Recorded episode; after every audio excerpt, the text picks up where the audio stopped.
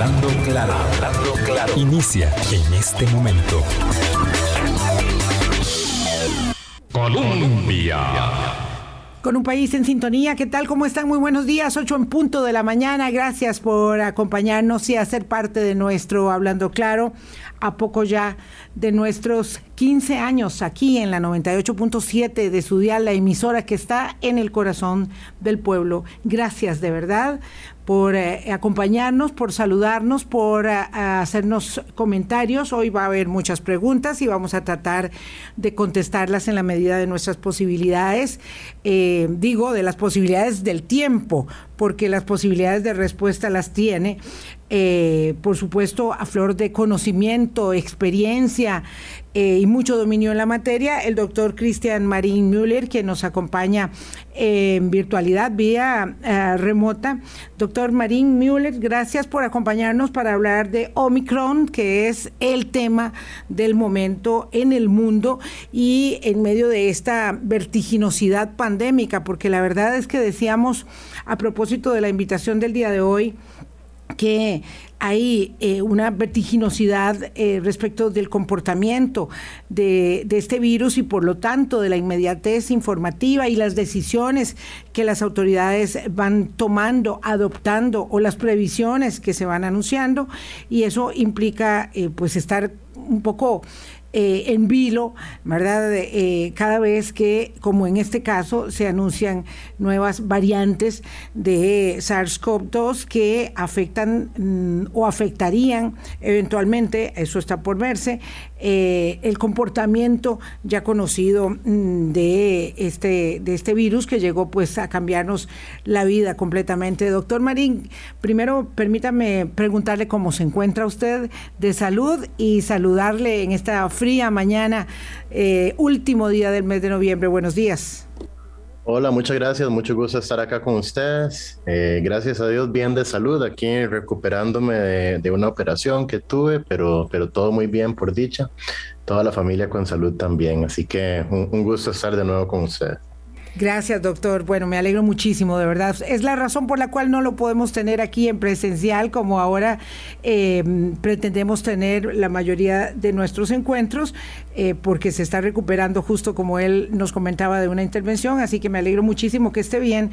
Doctor, eh, Omicron, bueno, estamos hablando de una, de una eh, particularidad porque tiene que ver con el abecedario griego, este, la nominación de las variantes que se han ido conociendo de COVID-19 o de SARS-CoV-2 más bien, eh, pero tal vez para hacer un ejercicio muy didáctico, doctor, quisiera que pudiéramos explicar de la manera más sencilla posible eh, qué son las mutaciones, las variantes, los linajes y las cepas, porque de pronto hablamos de todo como si se tratara de lo mismo, para luego ir desgranando cuáles son las particularidades de esta eh, Omicron, de este particular conjunto de mutaciones eh, que se ha conocido mm, inicialmente en Sudáfrica. Entonces, ¿qué son mutaciones, variantes, linajes y cepas? Claro, bueno, creo, creo que la forma más fácil de entenderlo es tal vez imaginarnos que estamos escribiendo una carta y lo estamos haciendo sin un corrector de ortografía, ¿verdad? Probablemente si escribimos esa carta muy rápido vamos a cometer algunos errores.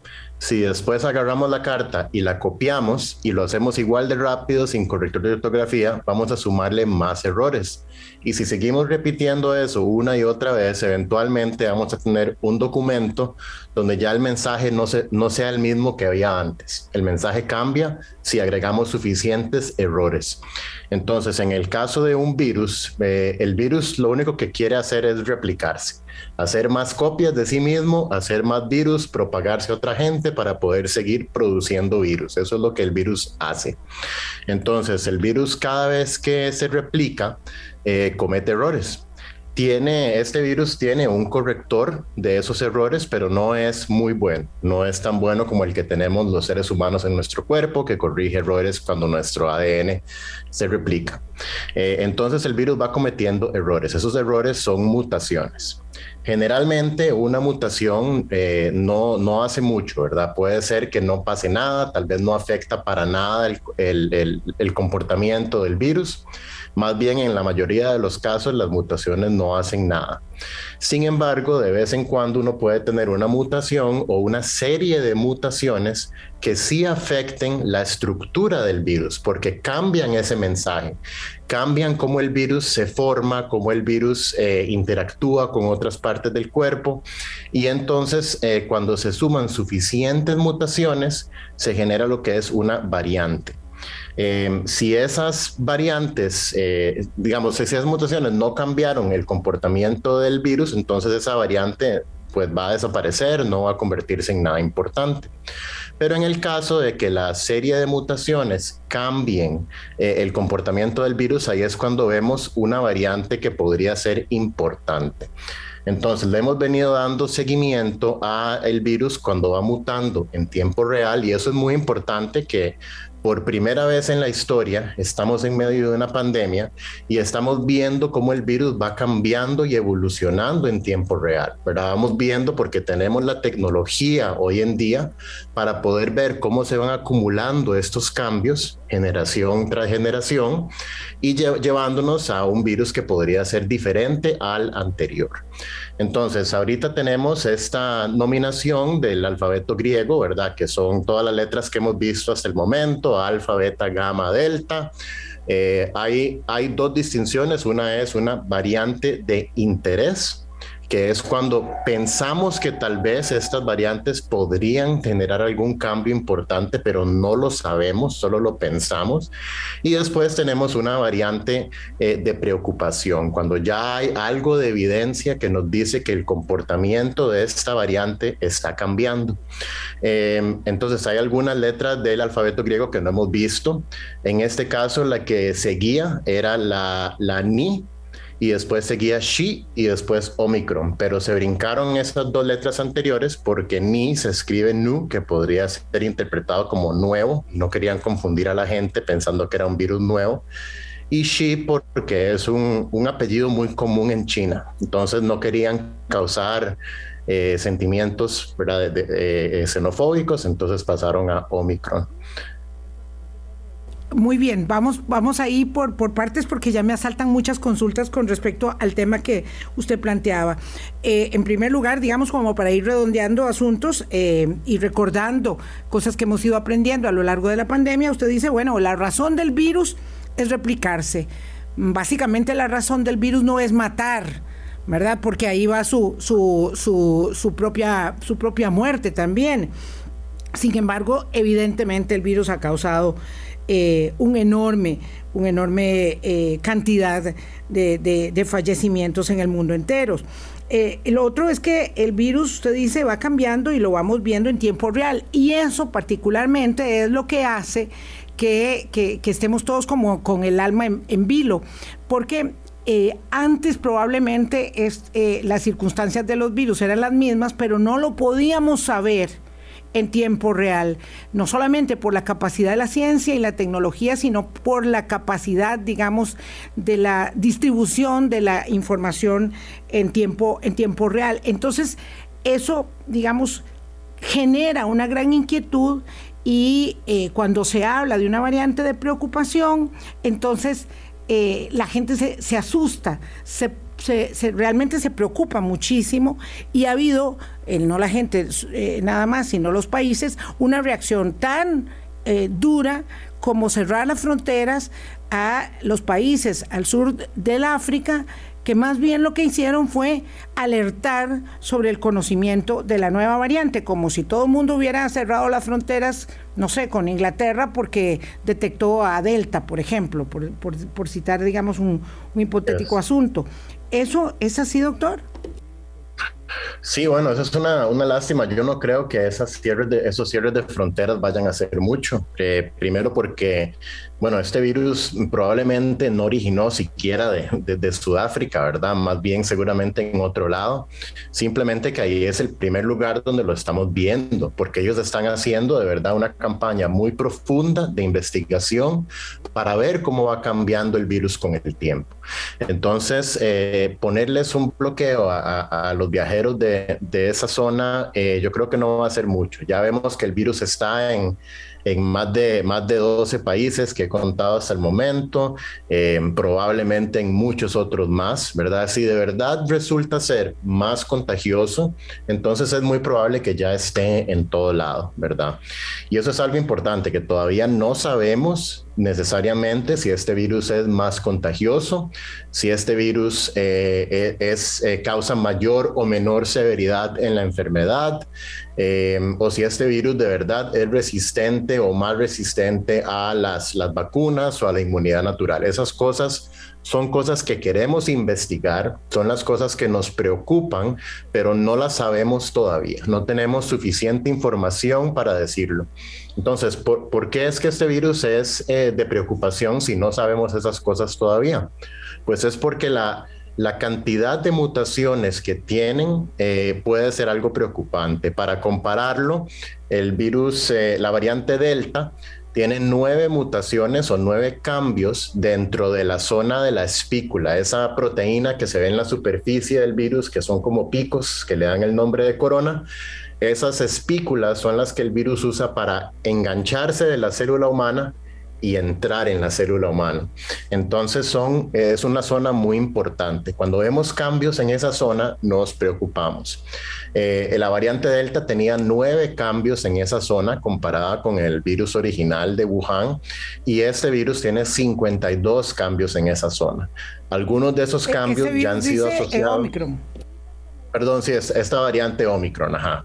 Eh, entonces, la variante Omicron tiene 52 mutaciones en esta zona y eso, eh, algunas de esas mutaciones han sido vistas en otras variantes de, interés o de preocupación en el pasado y han sido asociadas con justamente mayor transmisión del virus, eh, escape a la, protección conferida por las vacunas, y eso es lo que preocupa. Sin embargo, no, no es solo cantidad de mutaciones que importa, a veces las mutaciones trabajan en conjunto y más bien tener muchas puede hacer que el virus sea menos transmisible.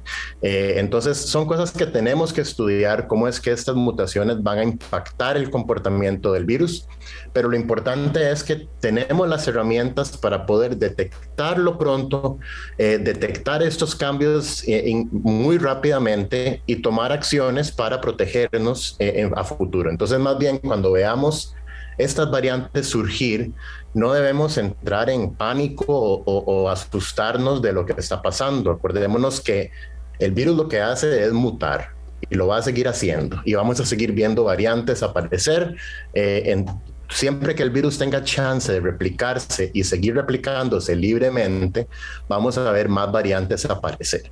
Es, en vez de asustarnos y entrar en pánico al respecto, es más bien entender lo que está pasando, entender que tenemos herramientas que nos dejan ver esto en tiempo real y que nos dejan prepararnos y actuar eh, y tomar acciones que nos protejan.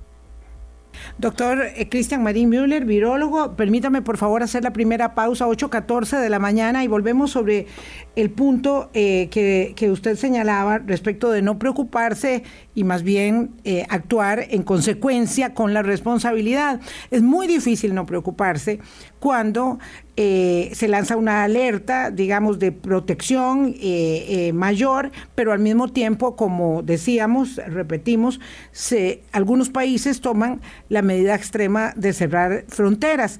y esa circunstancia, ¿verdad? No se puede eh, señalar solamente como de una preocupación, porque implica necesariamente, digamos, reforzar el prejuicio respecto del comportamiento del virus eh, y desgraciadamente también la inequidad respecto, en este caso, del acceso a la vacunación masiva mundial, ¿verdad? Que es la que, la que se requiere. Quiero dejar el punto ahí planteado con el doctor Marín Müller y regresamos ya. Hablando claro. Colombia.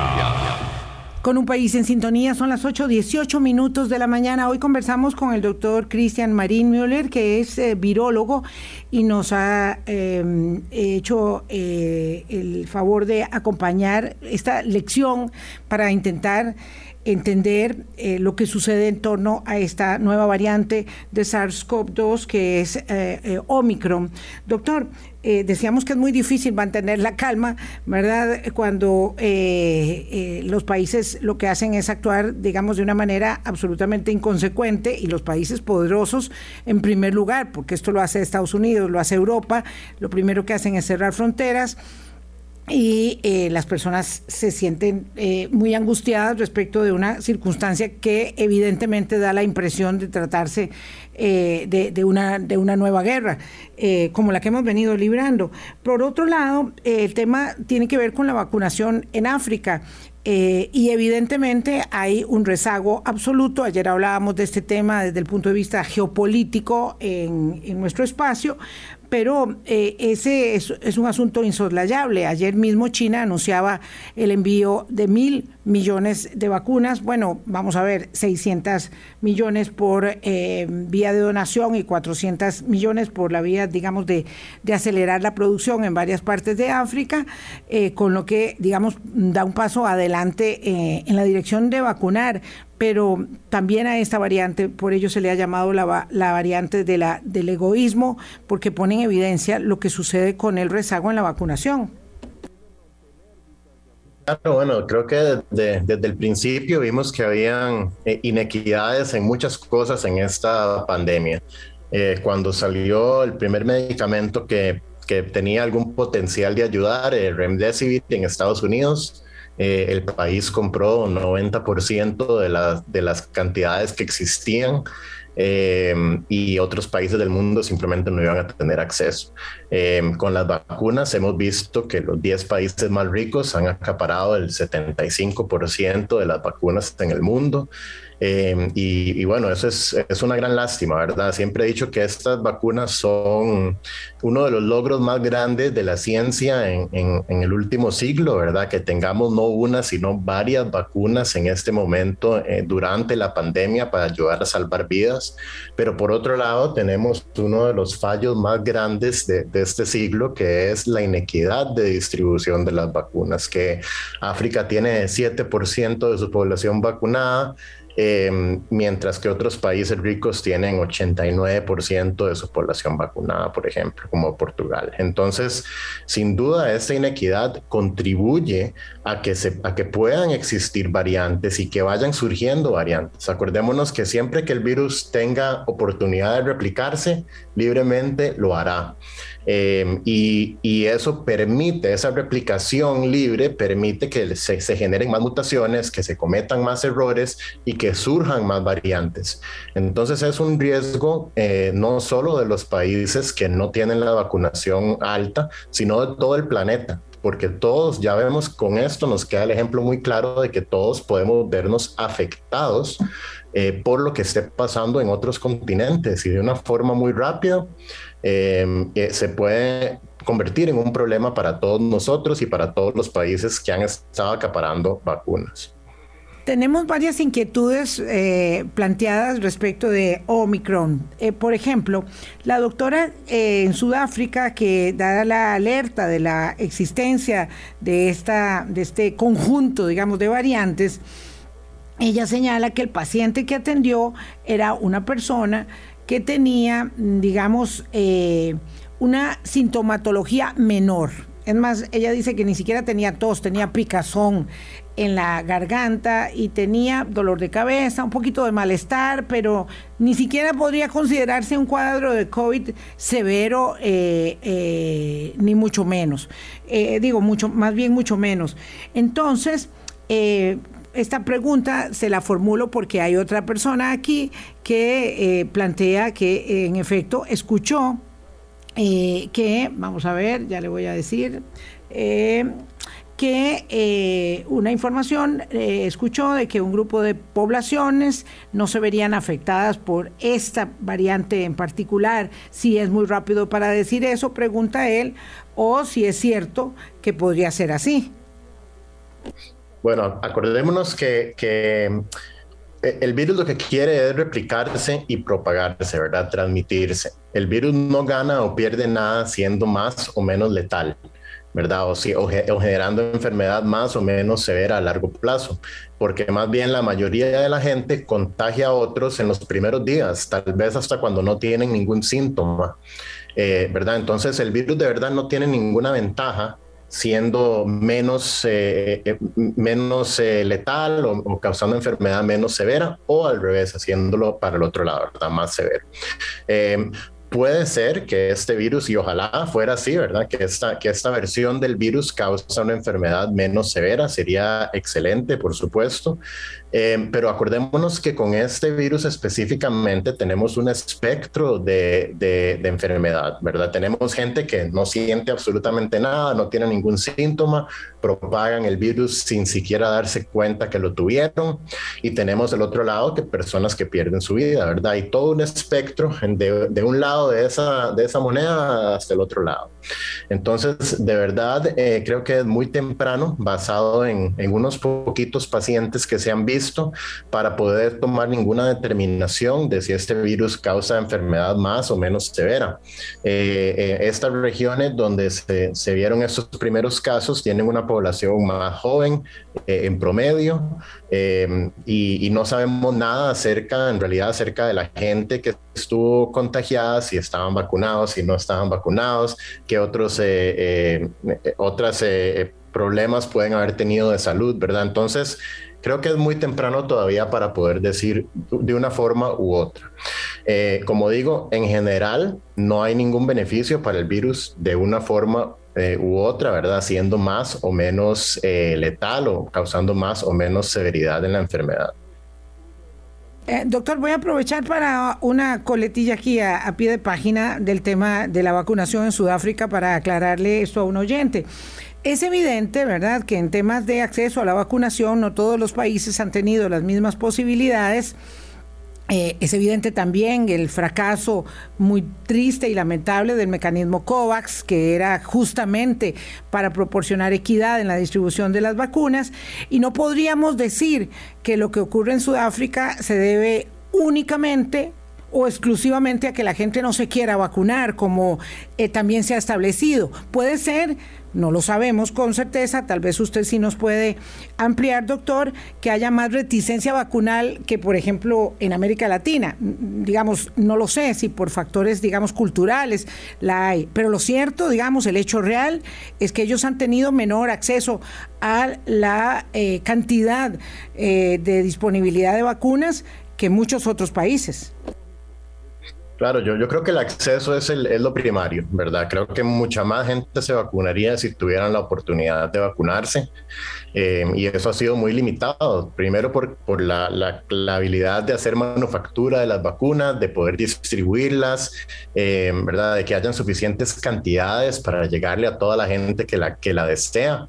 Aquí mismo en el país vemos que ¿verdad? mucha gente se quiere vacunar y tal vez hasta ahorita están teniendo el chance de hacerlo, o sea, simplemente eh, sí ha habido una gran inequidad en la distribución de las vacunas, que también tenemos un gran problema de gente que no se quiere vacunar porque han sido engañados por estos eh, esas conspiraciones o porque verdad han escuchado ciertas cosas eh, en contra de la vacunación y que causan miedo, causan temor y no hay nadie que les explique o que les, les quite esos temores para que se quieran vacunar. Eso es muy cierto. Eso lo vemos hasta en lugares como en Estados Unidos, donde llegaron a un 60 y pico por ciento de vacunación y se estancaron, eh, ¿verdad? Y otros lugares en el mundo donde la gente, una gran cantidad de gente no ha querido vacunarse. Eh, entonces estamos lidiando con dos problemas en realidad a nivel mundial uno es la, desinformación o, la, mala información que recibe la gente que hace que, no, quieran vacunarse y después la inequidad. Ambas se suman para generar una gran proporción de gente a nivel mundial que todavía no ha tenido la oportunidad de protegerse eh, y como digo, eso genera oportunidades para que el virus se siga replicando y para que el virus siga mutando. Doctor em, Cristian Marín, otra pregunta.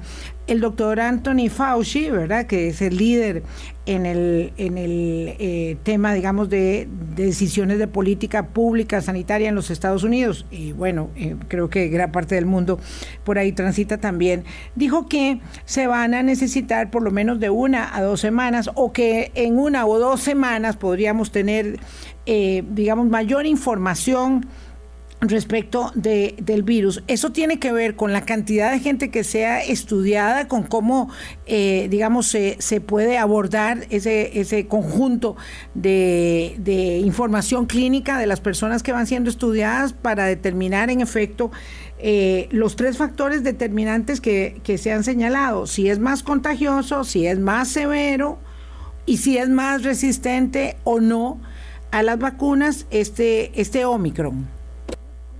Eh, en parte es eso, la cantidad de personas que estamos observando, en otras es también el ciclo de este virus, ¿verdad? Que sabemos que más o menos son dos semanas entre el momento en que la persona se contagia hasta que se vean ese, ese incremento en hospitalizaciones o muertes, ¿verdad? Primero la, la hospitalización y después un poco después las muertes. Entonces es un ciclo que toma tiempo para que empecemos a ver los efectos.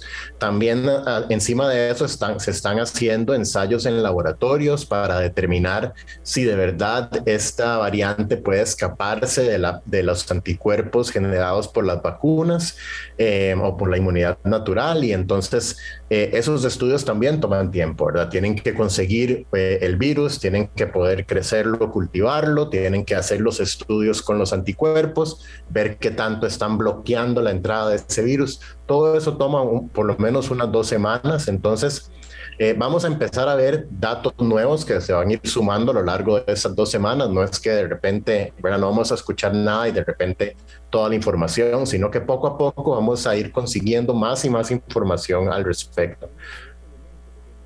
Eh, lo último, para ir nuevamente a pausa, doctor Cristian Marín, es que eh, don Alexis me precisaba que en realidad él no estaba hablando sobre eh, personas que no fuesen afectadas por este virus, sino que en general, él dice, la ciencia está estudiando a grupos poblacionales que han resultado ser inmunes al COVID-19, pero parece que eso tiene mucha relación con lo que usted explicaba anteriormente respecto de que en efecto hay personas que pasan por COVID-19 ni, ni siquiera se dan cuenta.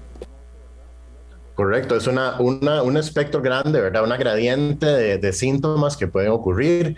Depende mucho de, la fisiología de esa persona específicamente. Eh, depende de con cuánto virus se contagiaron para, para empezar. Eh, son muchos los factores que, que, existen, ¿verdad? Entonces creo que cuesta mucho determinarlo. Eh, se ha visto en algunos grupos de personas que tal vez tengan un poco más de resistencia a la infección y eso se está investigando ahorita. Eh, pero no es algo como que hay un, cierto grupo específico que, que, está completamente protegido contra infectarse o enfermarse. Estoy obligada a pedirle nuevamente, doctor, un comentario respecto de las personas. Debo decirle que son pocas, pero siempre no nos faltan aquí cuando hacemos programas de este tipo, los que eh, dicen, bueno, algo así como despierta Costa Rica, no dejes que tus niños, adolescentes y adultos sean vacunados porque está muriendo mucha gente por la vacunación y nunca es suficiente reiterar un mensaje, digamos, de, de racionalidad y de apego a la ciencia y a la medicina en este tema, doctor.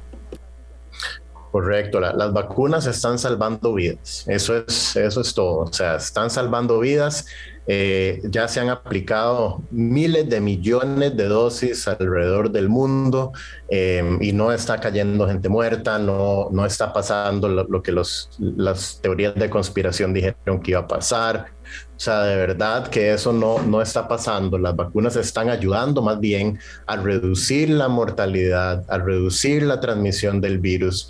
Son seguras y son las vacunas más estudiadas de la historia de la humanidad. Eh, simple y sencillamente porque todos los científicos del planeta están observándolas, están viendo todos los datos muy de cerca eh, y se está de verdad evaluando todas las posibilidades. Entonces, eh, por favor, no dejen que, que estos temores o que la ignorancia le gane a la ciencia. Más bien, creamos en la ciencia, la ciencia eh, eh, sabe lo que está haciendo y las vacunas nos van a ayudar a poder sobrellevar esto con eh, la mayor disminución de pérdidas humanas que podamos lograr. Gracias, doctor Marín Müller. Vamos a hacer una pausa, son las 8.33, regresamos. Hablando claro. Colombia.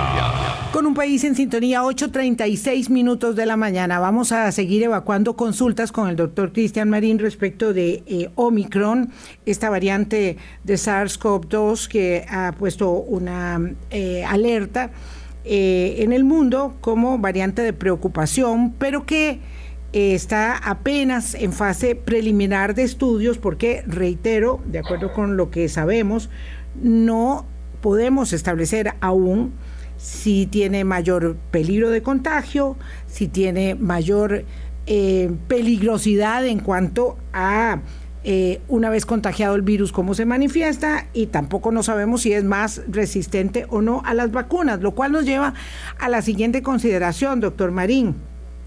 Ayer Pfizer y Johnson anunciaron eh, que están ya haciendo estudios para, eh, digamos, poder fortalecer. Usted, usted lo dice, por favor, en los términos que corresponden, la mm, capacidad de estas vacunas que tenemos ahora, por si acaso no fuesen tan eficaces y resistentes para atacar Omicron.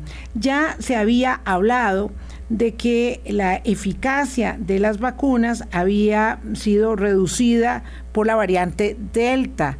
¿Eso es así? Eh, ¿Por qué tan prontamente o cómo es que tan rápidamente, cuando no se conoce casi nada sobre la variante, ya las farmacéuticas anuncian que están, eh, mm, digamos, estudiando cómo reforzar sus propias vacunas? ¿O ese proceso ya venía de antes? Porque ese anuncio lo vimos ayer. Bueno, primero creo que tal vez es importante entender por qué es que se, se puede reducir un poco la, la, protección de las vacunas, cómo es que el virus puede cambiar para, para causar esto. Pues como dijimos, el virus tiene las espículas, ¿verdad? Estos picos en su superficie. Esos picos tienen cierta, cierta forma, cierta estructura. Si el virus, eh, si, si al virus le ocurren ciertas mutaciones o ciertos cambios, pueden cambiar esa estructura, pero tal vez se modifica un poquito. Digamos que ese pico en vez de ser totalmente recto, ahora tiene una pequeña curva, ¿verdad? Pues solo por ponerlo de una forma simple. Entonces, si nosotros diseñamos una vacuna que lo que hace es generar un anticuerpo, que básicamente es una, una proteína que se genera la vacuna, eh, que eh, se pega en cierta parte de la espícula del virus, en cierta parte de este piquito con el cual entran las células, eh, y de repente cambiamos esa forma de ser algo recto a ser algo curvo, ya el anticuerpo tal vez no se pueda pegar tan bien en ese pedacito. Entonces, eh, si el virus cambia la estructura de su espícula, puede escaparse un poco de la protección que confieren las vacunas. Sin embargo, hay muchos puntos eh, más de 20 puntos en los cuales las, los anticuerpos se pueden pegar en la espícula para bloquear al virus. Entonces, aunque cambie un poquito uno de estos puntos, no significa que de repente la vacuna, las vacunas dejan de funcionar. Eh, entonces, eh, ¿qué es lo, lo bueno? Que tenemos estas tecnologías de vacunas de ARN mensajero y de ADN, eh, las de adenovirus, como la de AstraZeneca o Johnson y Johnson, que pueden ser modificadas muy fácilmente, muy rápidamente. Entonces, en menos de seis semanas ya se puede tener una nueva versión de la vacuna que incorpora estos cambios que han ocurrido en, forma natural en el virus, ¿verdad? Entonces, en vez de tener esa espícula recta, tenemos la espícula más curva, que es la, nueva que contiene el virus. Eh, entonces, de repente ya podemos muy fácilmente generar protección contra un virus que ha cambiado un poco, generar mejor protección. Entonces, ese proceso de llevarlo desde, desde que sabemos la nueva secuencia del virus con sus nuevas mutaciones a que haya una vacuna nueva puede durar más o menos unos 100 días. Claro que hay que ver después el proceso de aprobación y todo que se logre hacer rápidamente, pero sería lo ideal, ¿verdad? Que podamos ir modificando las vacunas conforme el virus va cambiando. Pero acordémonos que esto es todo una gradiente, ¿verdad? No es prendido o apagado, no es que de repente mañana el virus cambia y ya las vacunas dejaron de funcionar, sino que más bien podrían perder un poquito de efectividad, pero no van a, van a dejar de funcionar por completo.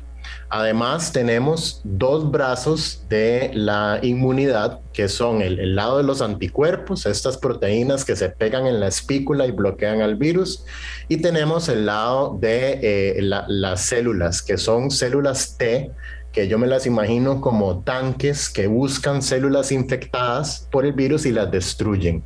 Eh, el lado de los anticuerpos nos protege contra eh, enfermedad leve, contra tener algún tipo de síntoma, porque son los, como los primeros policías que están circulando en el cuerpo, que ven al criminal y van y lo, neutralizan, lo bloquean. Eh, después de eso tenemos estas células T y, otros, otros tipos de respuesta celular que duran un poquito más en llegar, pero son las que nos protegen contra enfermedad severa o enfermedad eh, o, hospitalización y muerte. Esas, e, e, ese lado de la inmunidad es más difícil de evadir porque esas reconocen partes más, más, más grandes y más variadas de, eh, del virus. Entonces, aunque el virus cambie bastante y se pueda escapar tal vez de los anticuerpos, es mucho más difícil que se pueda escapar de estas células, eh, de estos tanques, de estas células T. Entonces, la inmunidad o la protección contra la enfermedad severa, la hospitalización y la muerte, muy probablemente se va a mantener firme o bastante firme aunque caiga a este otro lado de protección de, los anticuerpos. Eh, eh, qué impresionante, de verdad, porque esto da la impresión, es una, carrera, ¿verdad?, contra la capacidad de mutación del virus y la capacidad de una eh, tecnología médica, científica tan, tan impresionante, ¿verdad?, como para poder eh, obviamente yo desconocía y, probablemente muchos de nuestros oyentes esta información que usted nos da de, hacer variantes de, la vacuna en, en, cosa de 100 días. Y, de verdad que uno es tanto lo que desconoce que por eso, digamos, nuestro apego y nuestra adhesión a la, a la ciencia. Yo aprovecho para decirle al ingeniero José Manuel Cordero, que dice que le molesta mucho la forma en que yo no está hablando del doctor Marín, ridiculizo en los programas a las personas que no se quieren vacunar como él, eh, dice que yo eh, pretendo etiquetar como ignorantes eh, y que eso hace parte, digamos, de mm, desmedida parcialidad y poco profesionalismo de mi lado. Yo quiero decirle a don Juan Manuel Cordero que yo no estoy ridiculizando a nadie. no es mi intención ridiculizar a nadie, pero sí es mi intención clara y mi responsabilidad profesional hablar en apego a la ciencia. Eh, y por eso entrevistamos a las personas eh, como el doctor Marín Müller para eh, intentar que aprendamos y que podamos, de todo lo que desconocemos, adherir el criterio de los que conocen y entienden para nuestro mayor bienestar y protección. Yo tengo que decirle que de acuerdo con mi experiencia como madre, como abuela, eh, eh, vacunar a, mis hijos eh, y que mis hijos vacunen a, mis nietos es un privilegio del que no me puedo sustraer y del que yo misma no me sustraigo porque padecí enfermedades infectocontagiosas cuando era niño de, niña de vacunas que no existían y por dicha que luego esos, esas vacunas llegaron a, nuestra, a nuestras vidas. Por lo menos esa es la percepción, perdón, la convicción con la que yo me desempeño. Eh, pero lo cierto es que, bueno, hay personas que no se quieren vacunar y tienen una, eh, digamos, convicción absoluta respecto de no hacerlo. El problema aquí, doctor, es que eh, las personas que no se vacunan, digamos, impiden el logro de la consecución del beneficio común. Y yo creo que ahí es donde tenemos un, un problema y es cierto que no vamos a llegar a convencer a todas las personas, pero también eh, esas, esas personas que no se vacunen, eh, digamos, son mucho más susceptibles en lo personal, pero hacen más vulnerables socialmente al grupo. Sí, bueno, yo, yo creo que todos venimos de, de experiencias diferentes, ¿verdad? Todos tenemos una, una forma diferente de haber llegado a donde estamos y con diferentes conocimientos. Entonces yo no, nunca he hecho la culpa a la gente que, que ha sido mal informada o que tal vez no tiene el, el conocimiento al respecto de las vacunas. Eh, simplemente creo que lo importante es tener más oportunidades como esta, de poder hablar con la gente, de poder explicarles y tal vez tratar de quitar un poco esas preocupaciones que tienen, eh, porque en muchos casos es simplemente desconocimiento, ¿verdad? No, no están expuestos al mismo conocimiento que tal vez tiene un científico eh, para poder evaluar eh, ¿verdad? Si estas vacunas de verdad son seguras, si de verdad son efectivas. Entonces, e, es importante que este, estas personas tengan confianza en expertos, que tengan confianza en científicos que de verdad pueden evaluar la ciencia eh, de una manera correcta y que entiendan que la, comunidad científica siempre está trabajando por el bien común.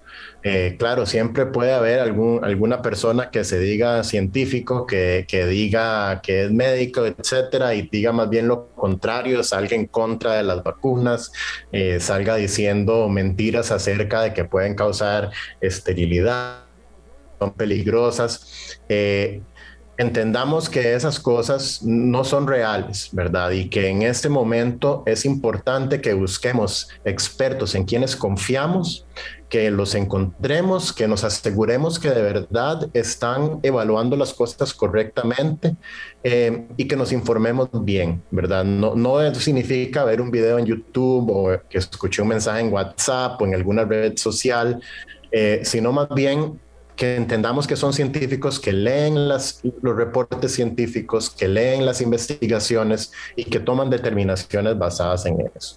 Ahora, dicho esto, eh, Sí, las personas que no se vacunen están en riesgo, ellas como personas, como individuos, pero también hacen posible que el virus se reproduzca y que se reproduzca más libremente y que vayan a haber más variantes, que vayan a generar más, más preocupación para todo el planeta.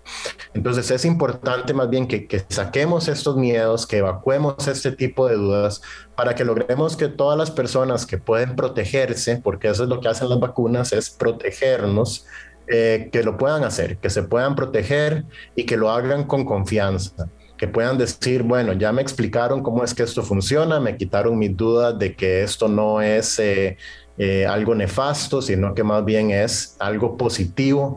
Es una gran bendición tener el, acceso a este tipo de tecnologías tan increíbles que han salvado muchísimas, muchísimas vidas. Y no es solo mi decisión, eh, no es solo mi cuerpo el que se va a ver afectado si yo me vacuno. Ya hemos dicho que las vacunas son como un cinturón de seguridad eh, que nos protege en caso de tener un accidente.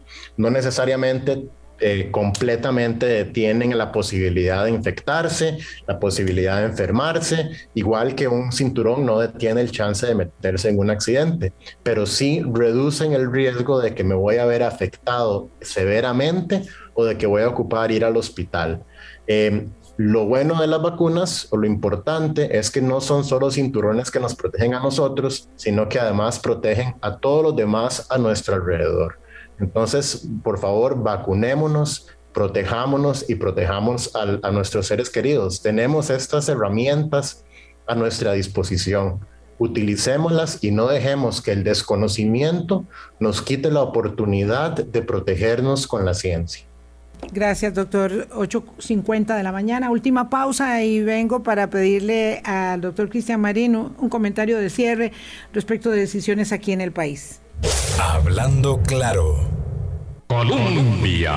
Con un país en sintonía, nos queda un par de minutos, doctor Cristian Marín. Muchísimas gracias por habernos acompañado en el programa y quisiera un comentario de cierre respecto de la decisión de la Sala Constitucional de eh, volver a confirmar la pertinencia, la constitucionalidad, la legalidad de la vacunación obligatoria en el país eh, habida cuenta eh, de las decisiones de la Comisión Nacional de Vacunación y Epidemiología, así como el rechazo a la acción que pretendía eh, inhabilitar la obligatoriedad del QR. Eso así, en un minutillo, minutillo y medio para poder cerrar, doctor. Bueno, ojalá viviéramos en un mundo donde no fuera necesario tomar ese tipo de decisiones, porque como digo, yo creo que la, gran mayoría de la gente, si, si les dan la información de una forma que la podamos entender todos eh, y que de verdad podamos tener esa, esa evaluación propia, la gran mayoría de la gente tomaría la decisión de vacunarse. Entonces, el hecho de que haya tanta gente que no lo quiera hacer, a mí me dice que ha habido un fallo en tratar de comunicar con todo mundo eh, la realidad de cómo funcionan las vacunas y cuáles son los riesgos que, sí pueden haber o que no pueden haber. Eh, ahora, con respecto a, la obligatoriedad de vacunarse, yo creo que llega un punto donde es necesario que se tomen este tipo de decisiones. Eh, pero ojalá sea algo que también, de nuevo, pueda ir de, la mano con conversaciones, de la mano con generar entendimiento y de explicarle a la gente que todavía tiene dudas por qué es importante hacerlo y, que se sientan bien tomando esa decisión, ¿verdad? Que no sea simplemente hágalo porque si no va, a haber consecuencias, sino más bien, bueno, vamos a hacerlo, pero vamos a aclararle todas las dudas que usted pueda tener al respecto. Para mí esa sería la forma ideal de, tomar esas decisiones y espero que eh, haya un programa de comunicación justamente para los que aún faltan de querer vacunarse. Doctor, muchas gracias.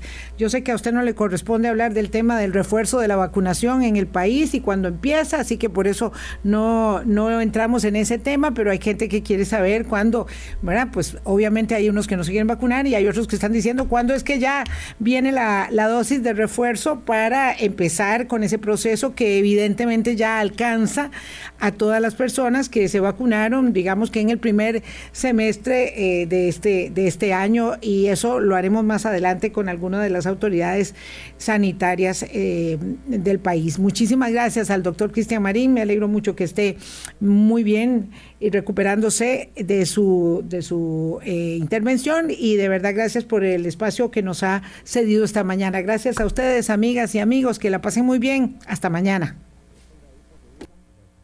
Hablando claro, hablando claro.